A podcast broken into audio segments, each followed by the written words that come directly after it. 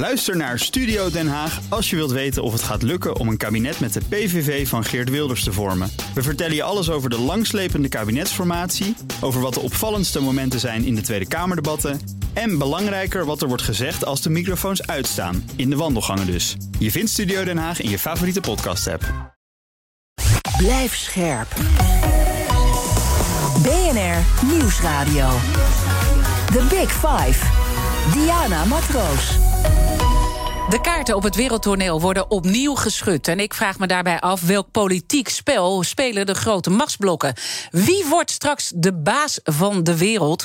En wat doet dit alles met de positie van Europa en Nederland?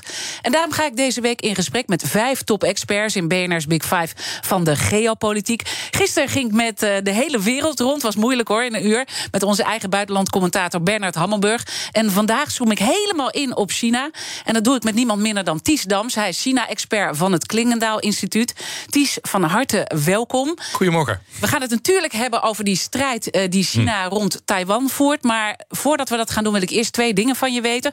Allereerst gaat het China lukken om in 2049 machtigste land ter wereld te zijn. De nummer één. Ja. Ja. Als je een kort antwoord wil.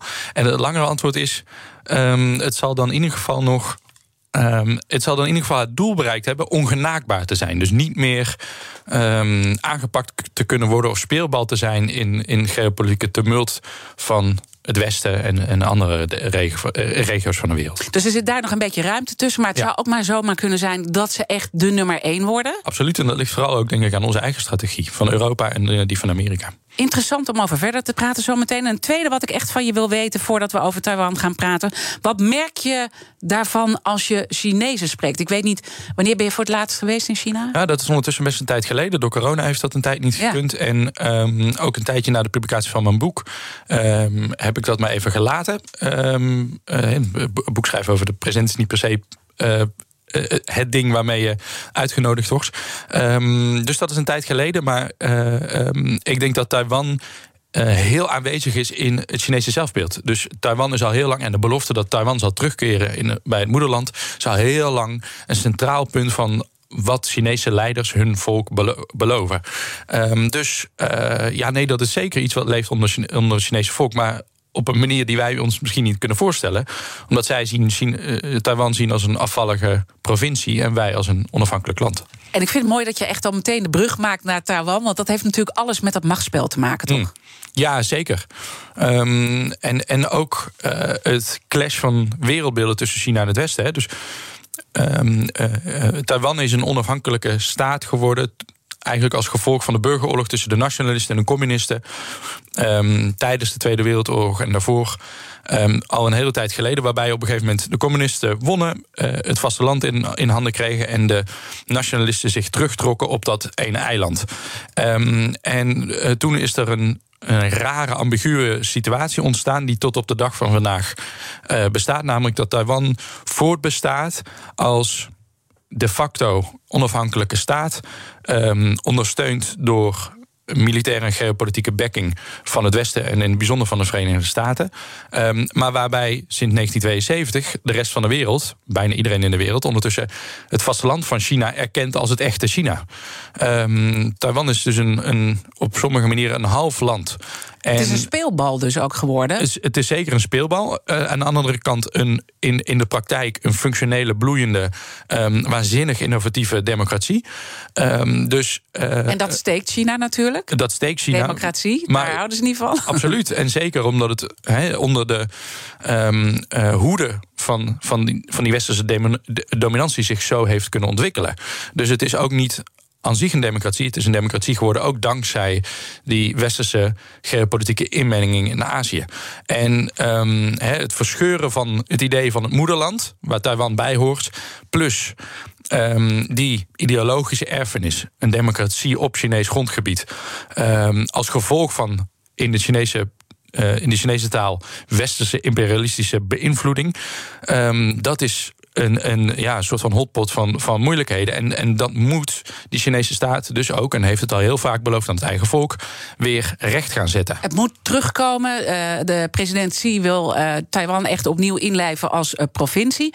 Wordt Taiwan hier zenuwachtig van? Hè? Want er was natuurlijk groot militair machtsvertoon wat we hebben eh, gezien. En elke keer is er weer eh, een onderdeel in dat hoofdstuk. Worden ze daar zenuwachtig van daar? ja, en, en daar geven ze ook blijk van. Um, niet zo lang geleden had uh, de leider van Taiwan een heel um, stemmingmakend opinieartikel in een um, vooraanstaand Amerikaans buitenlandse zakenblad.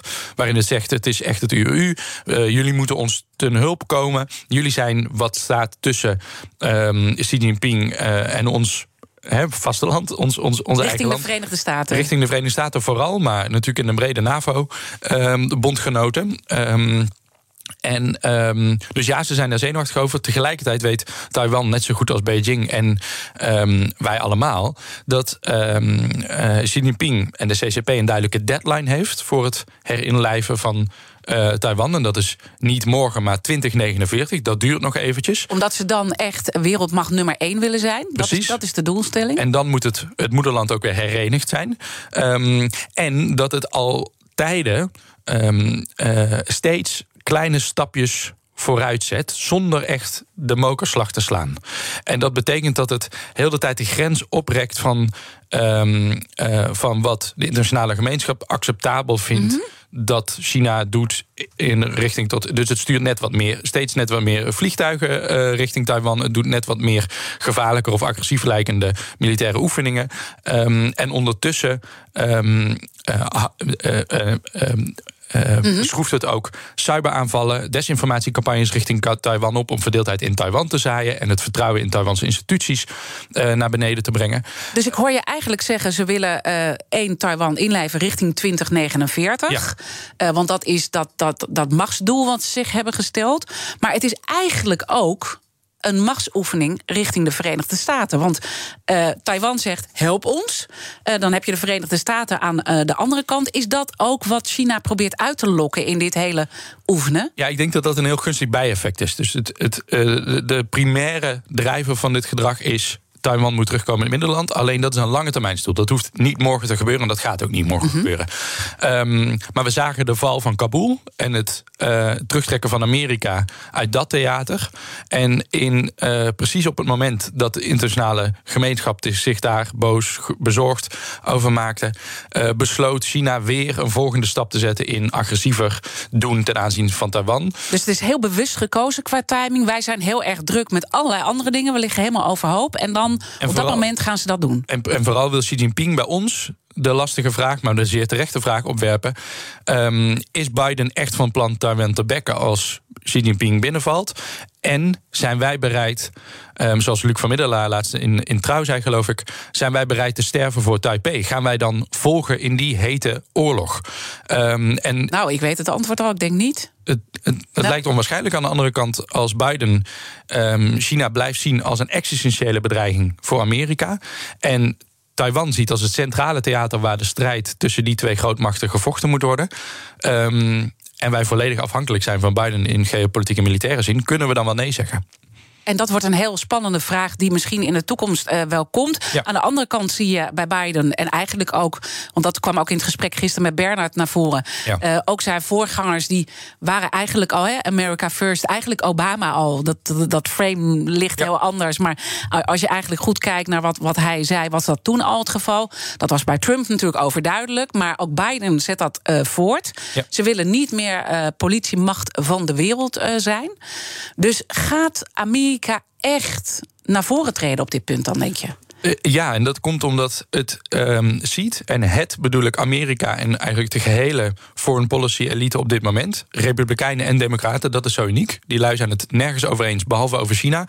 Um, China. China ziet en de opkomst van China ziet als een bedreiging niet voor alleen voor hoe de wereldorde nu is, maar als een nationale veiligheidsbedreiging voor Amerika. Dus uh, China is een core national security interest voor Amerika. Dat gaat dus niet over Amerikaans mondiaal leiderschap. Dat gaat over Amerika. Kan Amerika niet zijn als het die nummer één positie afgeeft aan China. En elke cent die China groeit, is een cent die de nationale veiligheid van Amerika bedreigt. En het gaat denk ik niet alleen over de nationale veiligheid, maar over het vrije kapitalisme, wat zo ontzettend belangrijk is voor de Verenigde Staten. Precies. En ook voor, voor ons trouwens. En op de lange termijn op de, over de suprematie van de dollar, over de loyaliteit van de Europese bondgenoten. Het raakt aan, en, dat hebben die Amerikanen natuurlijk goed gezien, aan alle aspecten van Amerika's mondiale macht en de manier waarop dat hun nationale belangen voedt. En dan zie je dat kat-en-muisspel eigenlijk. Of nou, misschien moet ik het iets anders zeggen. Wie heeft de meeste spierpallen? Ja. als het gaat om dat machtsvertoon. En Xi maakt dus heel bewust gebruik van een bepaalde timing. Omdat wij heel erg druk zijn. Dat doen ze vaker volgens mij, deze strategie. Als wij druk zijn, dan uh, komen ze even lastig doen. In het begin van de corona pandemie, dus echt van de pandemie, dus het moment dat het ook eh, rondom de wereld insloeg, zagen we dat China ehm, eh, de National Security Law in Hongkong doorvoerde, waarmee eigenlijk de opbloeiende ehm, en nog steeds gemankeerde democratie in Hongkong gekneveld werd door Beijing's regelgeving. Um, ook daar was de internationale gemeenschap en er waren Europese landen boos over. Maar wederom, omdat we met andere dingen bezig waren, bleef het ook bij verontwaardiging. Um, dus ja, uh, China zet graag stappen vooruit als het gaat om de dingen waar ze bang zijn dat de rest van de wereld boos over wordt. Op momenten dat de rest van de wereld bezig is met andere dingen. Of wanneer ze toch eigenlijk weinig te winnen hebben in termen van imago. Op het moment dat het toch al gevreesd wordt. Um, en dat is het interessante aan wat er nu ook in Europa en Amerika aan de hand is. Um, electoraten en burgers vrezen China. En dat lokt bij China het gedrag uit dat het precies die dingen gaat doen waarop wij ze vrezen. The Big Five. Diana Matroos. Mijn gast is China-expert van het Klingendaal Instituut Ties Dams. Om het machtsspel beter te begrijpen, moet je natuurlijk ook kijken naar de leider met de meeste invloed. En dat is natuurlijk president Xi Jinping. Je hebt een boek over hem geschreven, De Nieuwe Keizer. Als we even kijken naar hoe machtig hij is in vergelijking met eerdere presidenten, hoe machtig is hij dan? Hij roept vandaag de 300 machtigste mensen van China bij elkaar. Um, om het beleid voor de komende jaren te bepalen. En uh, hij gebruikt die gelegenheid, dit even als illustratie van hoe machtig hij is. Niet alleen om het beleid te bepalen, Um, waar hij aan letterlijk elk touwtje trekt. Maar om zichzelf als het officiële derde hoofdstuk in de Chinese hedendaagse geschiedenis te schrijven. Um, de Communistische Partij China schrijft zijn eigen geschiedenis. En dat doet het officieel, in officiële documenten. En tot nu toe heeft het twee hoofdstukken, namelijk het hoofdstuk Mao en het hoofdstuk Deng Xiaoping. En Mao en Deng Xiaoping hebben dat heel bewust zo gedaan om zichzelf belangrijk te maken. Xi Jinping is de enige leider um, sinds Deng Xiaoping die het voor elkaar krijgt om zichzelf tot een historisch epoch uit te roepen. En dat is wat hij vandaag en de komende dagen gaat doen. Uh, zo machtig is hij. En dan is het ook mooi om te zien hoe hij dat doet en hoe hij zijn leiderschap uitoefent. Wat voor type leider is het? Uh, het is een. Um, uh, een, een um, belichaming van de partij die hij dient. Uh, Xi Jinping is zoon van een oude strijdkameraad van um, uh, Mao Zedong. Hij werd geboren in de partijelite. Hij heeft lijfelijk als kind en jongvolwassene de um, excessen van de culturele revolutie ondervonden. Heeft als jonge leider de hele opmars economische opmars van China um, onder Deng Xiaoping meegemaakt. Elk aspect van zijn leven en wat hij tot nu toe geworden is, is um, staat in teken van het dienen van die partij. Dus hij gelooft heilig in de suprematie van de Communistische Partij China en in uh, uh, het recht van China om zijn plek in de wereldorde die het ooit had voordat die westerse Europese landen mhm. begonnen, uh, in koloniale tijden zich met China begonnen te bemoeien, ooit had. Namelijk die van de meest uh, benijde en ongenaakbare beschaving ter wereld. En dat wil hij eigenlijk herstellen. Want als je helemaal ja. teruggaat, uh, die beschaving die waren ze ooit, maar die zijn ze ergens verloren onderweg, omdat ze zich blind hebben gestaard? Ja, de, de twee redenen. En die redenen tekenen het Chinese beleid tot nu toe. ik denk dat um, hij terugkijkt op die keizerrijken die zijn gevallen. Um, um, op ja, op, op twee factoren. Eén, ze waren blind voor de innovatie die in Europa plaatsvond. De Europese koopmanslieden en technologische vooruitgang die onder, in koloniale tijden ons zo competitief maakte. Um, En uh, tweede hoogmoed dat het niet hoefde te leren van de rest van de wereld. Blind zijn voor, voor die vooruitgang en voor de geopolitieke dreiging die vanuit gaat. En wat doet China nu? Het probeert uh, leidend te zijn op technologisch en economisch gebied. En het probeert elke geopolitieke crisis voor te zijn door er net wat harder in te gaan dan de rest. En ook uh, veel duidelijker eigenlijk in zijn uitspraken. Want dat ja. hij echt ook durft te zeggen: wereldmacht nummer 1 in 2049. Dan durf je ook wel wat. Ja, en ik denk dat um, uh, dat enige nuance behoeft. Wereldmacht nummer één. Ik denk dat China ernaar streeft niet zozeer de hegemonie van Amerika over te nemen. Hè. Het feit dat we overal ter wereld handelen in dollars. Xi Jinping probeert niet te bereiken dat we dat in 2049 49 doen in renminbi. Maar hij wil China zo sterk maken dat het ongenaakbaar is. Dat het niet beïnvloed kan worden door de Verenigde Staten als hegemon door uh, Europese landen. Ze willen ook respect. Ze willen respect van ons. Ze willen respect en ze willen uh, zo sterk zijn dat ze met rust gelaten kunnen worden. En de vraag is of die intentie bewaarheid wordt. He, of het uh, in zijn ambitie om ongenaakbaar te worden... niet juist precies die hegemon wordt die Amerika nu is. Amerika wilde ook ongenaakbaar worden... en juist anders zijn dan haar, haar koloniale voorganger, het Verenigd Koninkrijk. maar de geopolitiek heeft een soort van wrange logica... dat het opkomende machten toch altijd in um, grotere belangen sleept dan het zelf van plan is om, om, waar, uh, om in terecht te komen. En wellicht uh, gaat dat met China ook gebeuren. Als je dan kijkt naar uh, zijn doelstelling is duidelijk. hij vertoont ook meer lef, maar je moet daar genuanceerd naar kijken. Uh, hoe rolt hij dat uit? Met welke strategie en wie is daarbij belangrijk voor hem?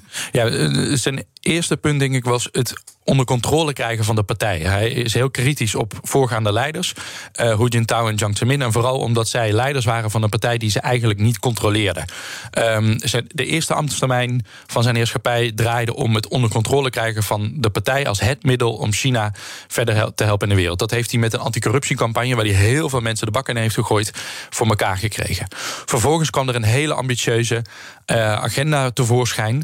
Die ging om uh, China uh, leidend maken in de tien belangrijkste hoogtechnologische industrieën van de komende decennia. Van quantum computing tot high-tech agriculture en uh, ruimtevaart, luchtvaart, you name it.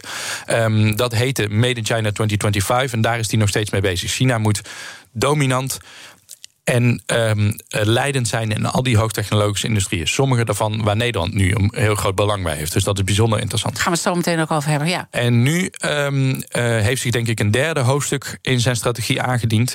Namelijk Um, wat hij noemt uh, gedeelde welvaart, common prosperity. En dat gaat erom dat China um, de vruchten van globalisering moet maar zich moet indekken tegen de meest nadelige effecten daarvan. En we, wat zijn die nadelige effecten? Hm? Um, uh, klimaatverandering. Hij zet heel sterk in op ja, verduurzaming. Het slechtste uh, van de wereld. En, en ja. de Chinese middenklasse is bijzonder ontevreden over de leefomstandigheden in grote steden, die heel veel met vervuiling te maken heeft. Dus om populair te blijven bij die club, moet hij daar wat aan gaan doen. Inkomensongelijkheid, daar hoopt hij wat aan te gaan doen. Uh, er zijn tot nu toe, en daarom pakt hij nu ook grote bedrijven aan. De vraag is of hij dat echt voor elkaar krijgt. Uh, de tekenen mm-hmm. zijn tot nu toe dat hij dat waarschijnlijk niet krijgt. Het is heel moeilijk om dat aan te pakken. Um, uh, en um, andere aspecten waarbij het grote bedrijfsleven het maatschappelijke leven beïnvloedt. Hij heeft bijvoorbeeld een hele ambitieuze agenda over um, uh, de, de, de, werkomstandigheden bij big tech bedrijven. Ouders van ja. jonge kinderen moeten maar minder hard moeten werken bij die grote tech bedrijven. Oké, okay, want, nu, nu ga je een beetje snel, dus ik wil nog even een stapje terug. Want je ja. noemde ergens gewoon even middenklasse. Ja. Maar die middenklasse is dus ongelooflijk belangrijk voor hem om die mee te krijgen, om die ja. tevreden te stellen. Ja. Uh, maar hij wil ze ook niet te mondig maken. Is dat waar hij op een tevreden middenklasse is, ja. is niet mondig. Um, ja, maar, ja, een tevreden gaat... middenklasse is tevreden. um, de, ik denk dat. Um, uh, kijk, de grote economische belofte van de Communistische Partij China. tot nu toe was extreme armoede oplossen. Het probleem is dat heeft het volgens de eigen cijfers een paar jaar geleden gedaan. Wat is de grote volgende belofte? Nou, Xi Jinping zegt de levensomstandigheden van die nieuwe middenklasse verbeteren. En het doet dat in de veronderstelling dat een tevreden middenklasse geen democratische rechten gaat eisen.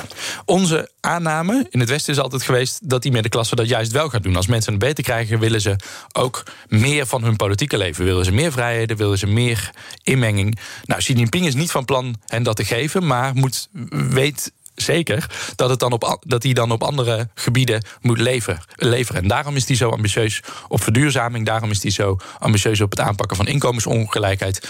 En op nog een aantal andere uh, domeinen. En dat noemt hij gedeelde welvaart. En dan uh, om het begrenzen uh, van de mensen. Dus toch dat ze niet te mondig worden. Want hij wil natuurlijk dat die middenklasse heel sterk wordt. Enerzijds omdat ze daarmee meer kennis genereren. Ja. En die kennis is belangrijk om uh, ook die economische grootmacht te worden. Want ze willen op alle borden willen ze de beste worden. Ja. Uh, en dat is denk ik ook het grote verschil denk ik, met China uh, nu en, en, en vroeger. Vroeger waren het meer de goedkope handen. Ja. En nu is er meer kennis. Dus dat is, dat is veranderd. Dus dat is die doelstelling. Maar om die gevaren uh, te beteugelen. Is dat de reden waarom hij dan techbedrijven aanpakt?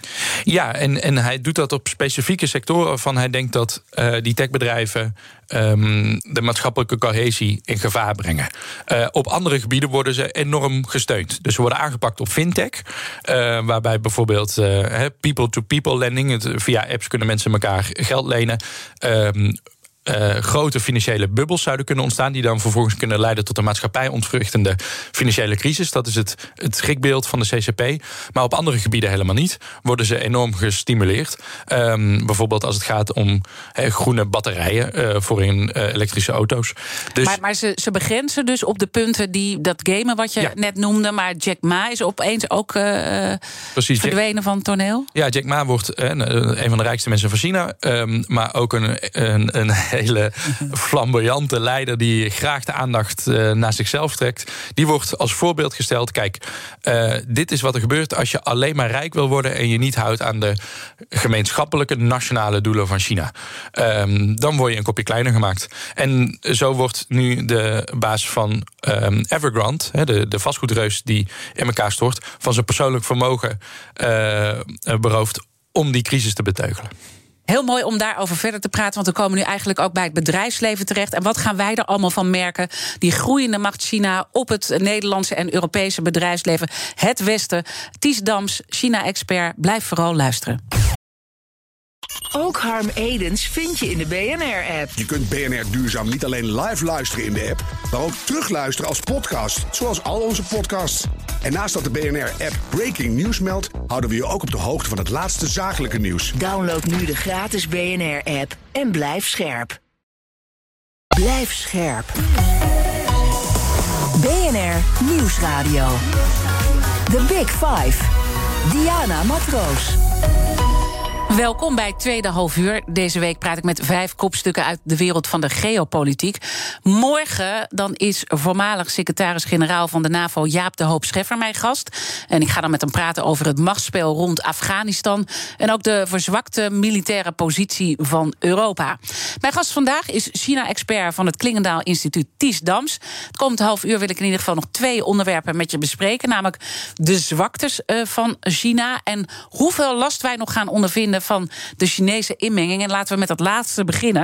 En dan kom ik natuurlijk meteen ook bij de AIVD, MIVD en de Nationaal Coördinator Terrorismebestrijding en Veiligheid. Deden begin dit jaar een uh, oproep. En de boodschap was: de Nederlandse economie wordt bedreigd door digitale spionage vanuit China en Rusland. Ja, wisten natuurlijk al heel lang Ja. dat dit een probleem was. Maar de woorden van deze uh, diensten geven ook een bepaald gewicht aan. Is de dreiging echt zo groot? Um, het, ligt er een beetje aan hoe je het bekijkt. Ik denk dat die, um, uh, uh, dat die dreiging er zeker is en dat we daar veel meer aan zouden kunnen doen. Kijk, onze veiligheidsdiensten zijn natuurlijk de afgelopen decennia vooral heel erg gefocust geweest op, op de war on terror en jihadisme.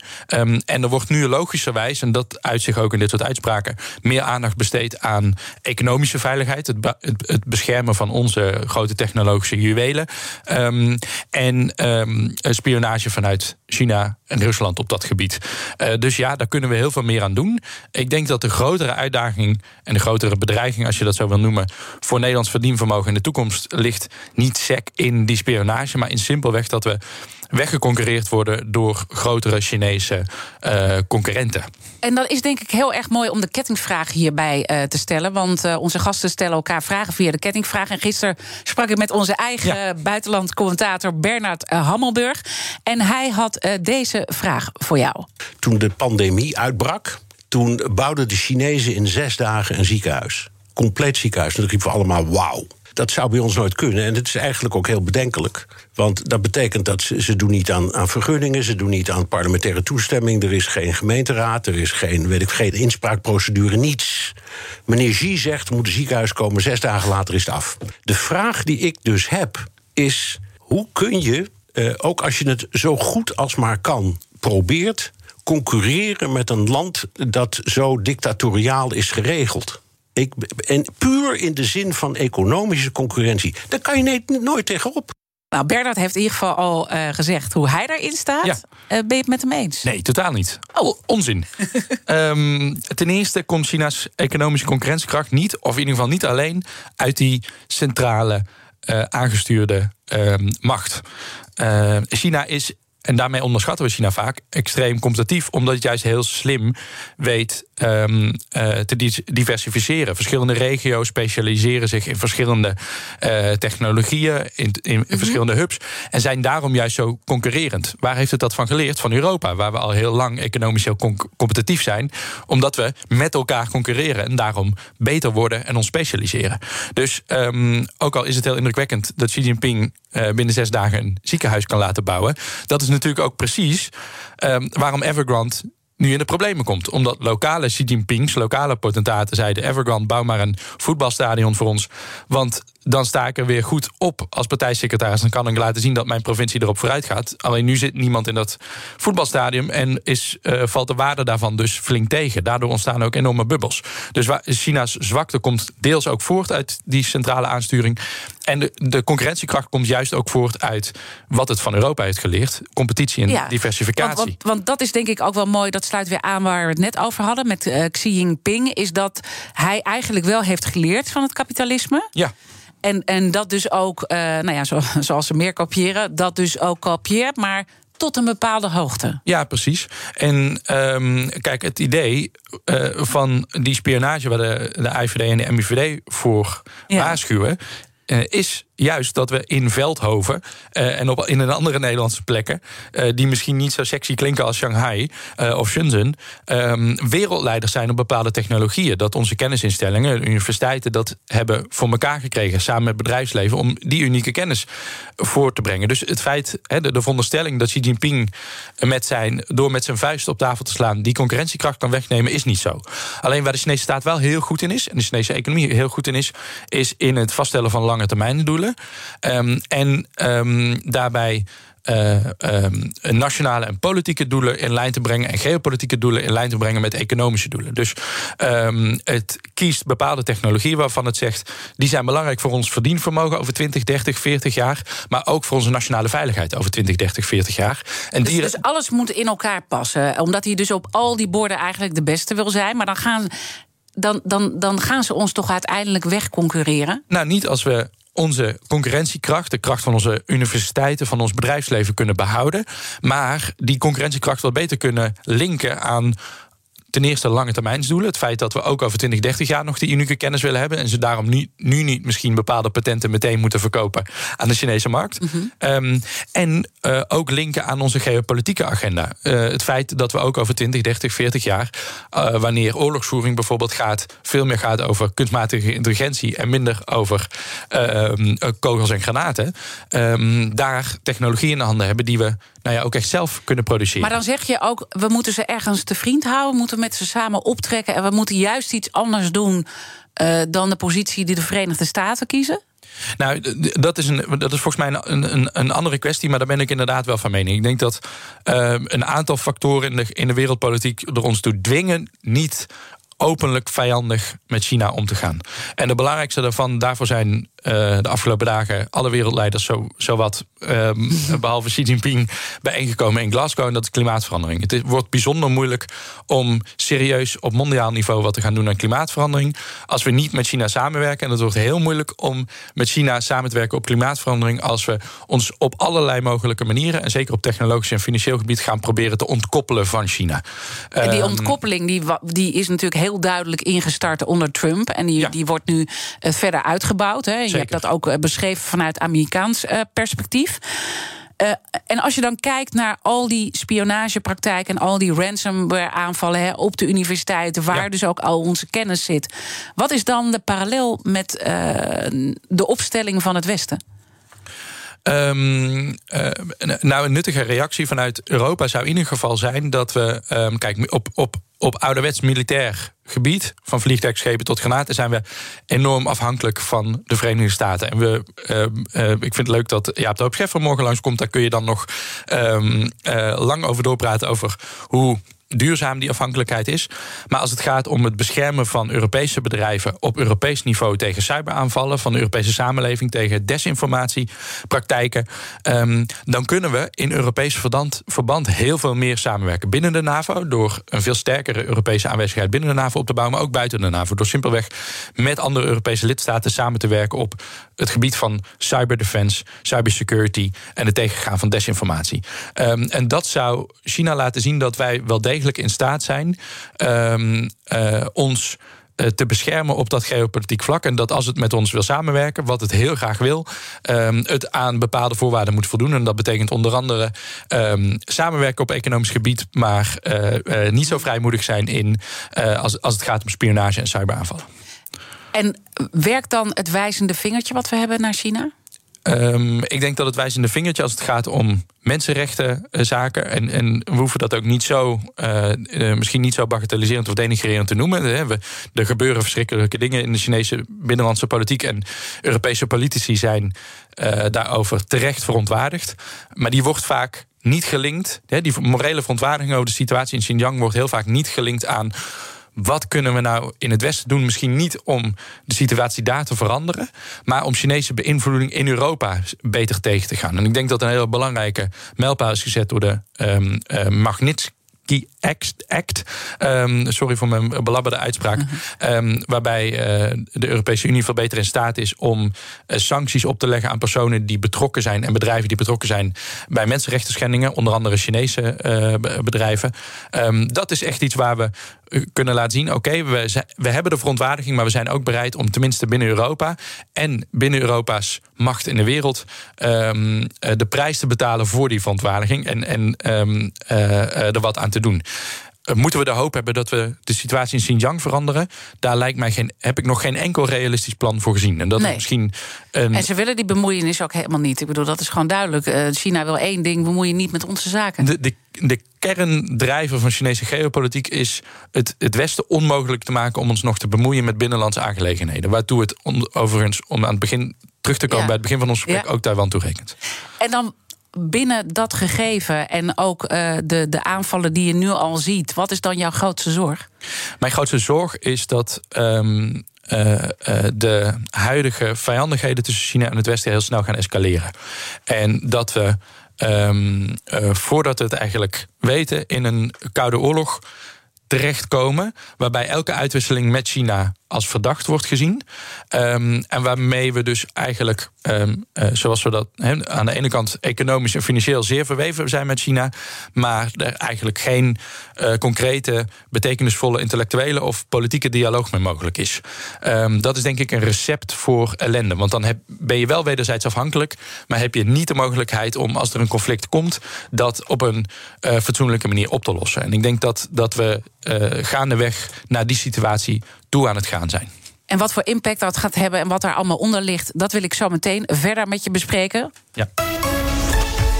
Mijn gast in BNR's Big Five van de geopolitiek is namelijk China-expert Ties Dams. Zometeen, uh, wat ligt er onder nou ja, die grote zorg die uh, Ties eigenlijk net uh, benoemde. Maar eerst naar Iwan Verrip. Zometeen BNR breekt. Wat wordt je breekijzer vandaag? Ons breekijzer wordt, we moeten nu vol inzetten op boosterprikken... om corona weer onder controle te krijgen. Vanaf 6 december worden in ons land de eerste boosterprikken gezet. Bij 80-plussers eerst.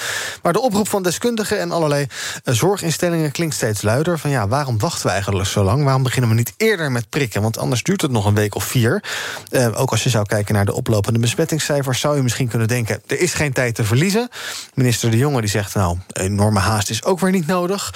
Um, maar ja, je zou denken: we hebben inmiddels ervaring met prikken, hoe dat moet, dus kan dat nou niet sneller. Ons breekijzer is: we moeten nu vol inzetten op boosterprikken om corona weer onder controle te krijgen. Ik ben heel benieuwd hoe onze luisteraars erover denken. Ook of ze die boosterprik zelf zouden nemen. Want eerst de 80-plussers, dan de 60-plussers. En daarna komt die in principe voor beschikbaar. Maar de Gezondheidsraad heeft gezegd: wij vinden het niet per se nodig, maar hij komt wel. Dus ga je het dan doen? Of heb je misschien een beetje het vertrouwen verloren? Want ja, kijk waar we nu in zitten. Ook al heb je twee prikken gehaald, uh, ja, ja, de ellende is weer compleet. Ja, het um, ehm, GGD-nummer is geloof ik overbelast. Ja, klopt inderdaad. Dus je kan even geen testafspraak maken. Later terugbellen. Nou ja, we gaan het dus hebben over uh, boosterprikken. Vanaf 11 uur in BNR Breekt kan je bellen naar 020 468 4 keer 0 020 468 4 keer 0 En trouwens, zei de Wereldgezondheidsorganisatie niet ooit dat we eerst die boosterprikken aan derde wereldlanden moesten gaan aanbieden en dan pas zelf moest, meer moesten gaan prikken? Ja, ja, ja, nou ja allemaal dat soort verhalen.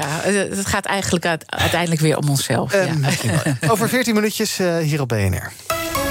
BNR Nieuwsradio. The Big Five. Diana Matroos. Je luistert naar BNR's Big Five van de geopolitiek. Later deze week praat ik nog met Hubert Smeets over een andere grote wereldmacht. Rusland. Nou, hoewel uh, Bernard Hammelburg uh, noemde Rusland gisteren bij mij een mug op het wereldtoneel. Wil je het gesprek uh, terugluisteren met Bernard? Uh, luister het dan terug via onze app. Mijn gast vandaag is China-expert van het Klingendaal Instituut, Ties Dams. We hebben de hele uitzending natuurlijk al uh, nou ja, over China, die in 2049 nummer één grootmacht wil worden. Dus heel erg op zoek is naar die positie om die te bereiken. En we waren nu eigenlijk op het punt aangekomen hoe we met elkaar omgaan. Mm.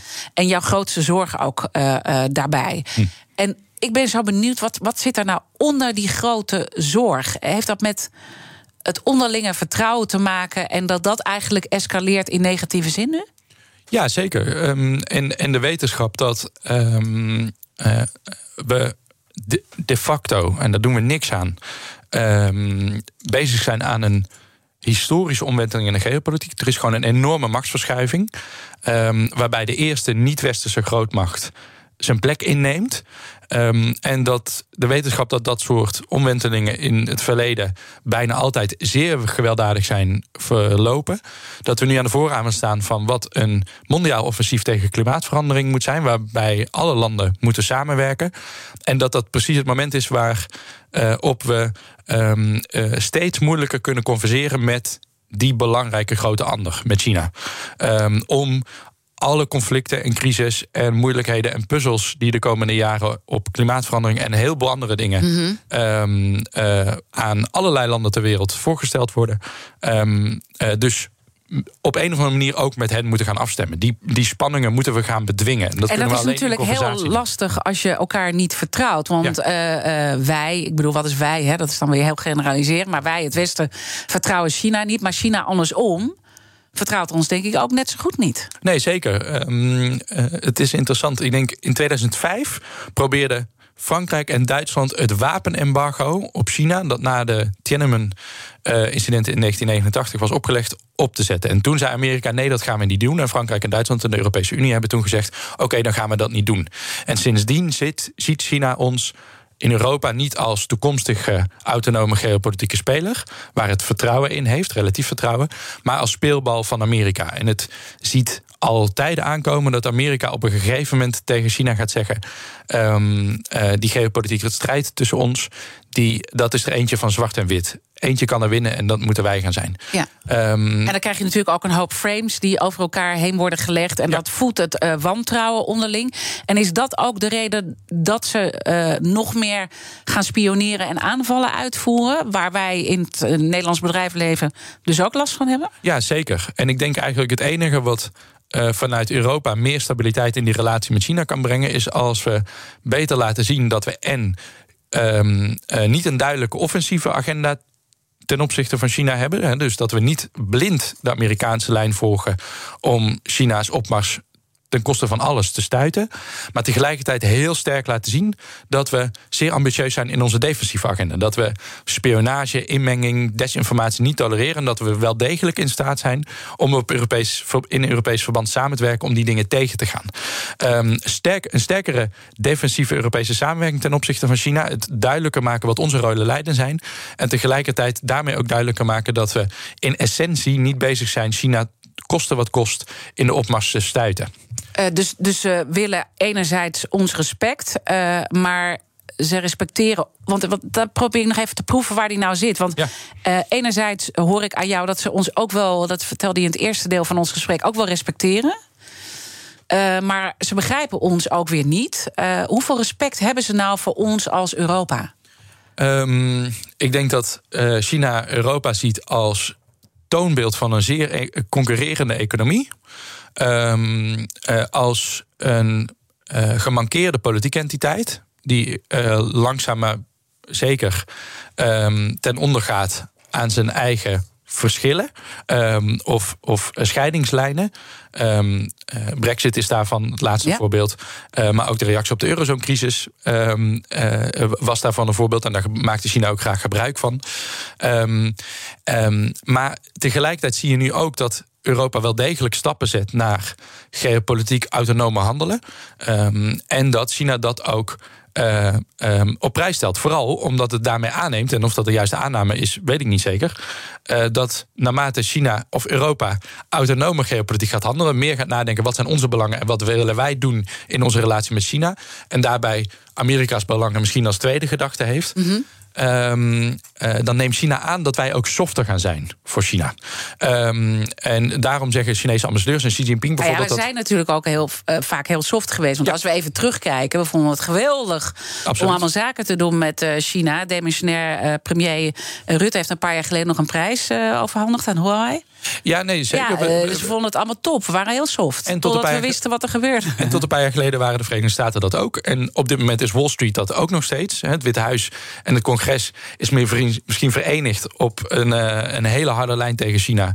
Die visie reikt niet zo ver als van Washington naar Wall Street. Eh, de grote um, Amerikaanse bedrijven en zeker financiële instellingen en banken zijn bezig aan een enorm offensief richting China. Dus blijkbaar is Amerika ook wel verdeeld.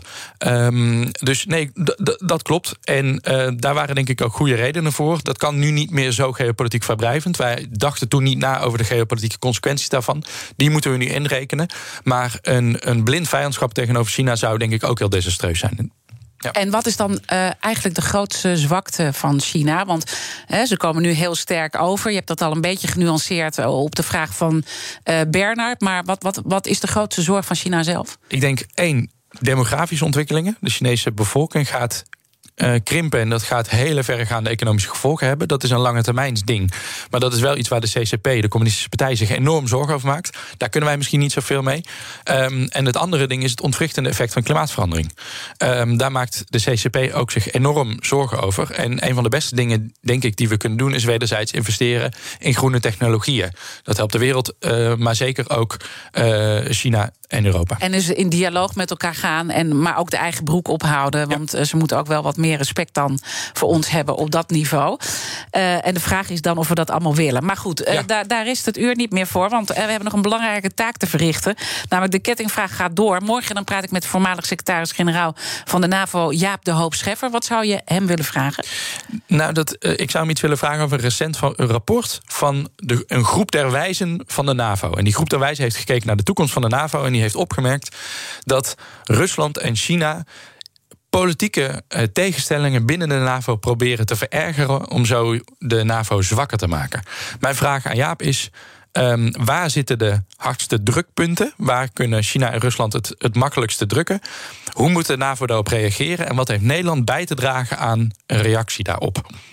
En als ik jou eigenlijk zo hoor, is zorgen dat we weer meer eenheid krijgen eh, in Europa. Om te kunnen opboksen eh, nog in het wereldtoneel. Maar ja, dat wordt echt een onmogelijke taak, tenminste. Ja, ik denk dat er heel, heel nuttige stappen te zetten zijn. En die ook al gezet zijn. Als je kijkt naar de reactie op corona binnen Europa. dan was die in het begin uh, een kakofonie. Um, door Luc van Miller een pandemonium genoemd. Maar later kwam er wel degelijk een hele ambitieuze, gedeelde Europese reactie op de coronapandemie. Um, en dat, heeft, dat geeft ons ook geopolitieke zeggingskracht. En zo kunnen we ons door blijven ontwikkelen. Dus nee, ik ben niet zo pessimistisch. Oké, nou goed eh, dat we toch een beetje optimistisch eindigen. Dankjewel, Ties Dams, China-expert verbonden aan Instituut Klingendaal. En je hebt een mooi boek geschreven over Xi Jinping, eh, de nieuwe keizer. Dus voor iedereen die nog even wat wil weten over deze man, eh, zeer aan te raden om te lezen. Ik heb het gelezen. En luister al onze afleveringen terug via onze app. Volgens mij weten jullie intussen wel de weg. En blijf vooral live hier op BNR. Zometeen Iwan Verrips, alles over die booster prik in BNR breekt. Ik wens je een mooie dag. Ook Harm Edens vind je in de BNR-app. Je kunt BNR Duurzaam niet alleen live luisteren in de app, maar ook terugluisteren als podcast, zoals al onze podcasts. En naast dat de BNR-app Breaking News meldt, houden we je ook op de hoogte van het laatste zakelijke nieuws. Download nu de gratis BNR-app en blijf scherp.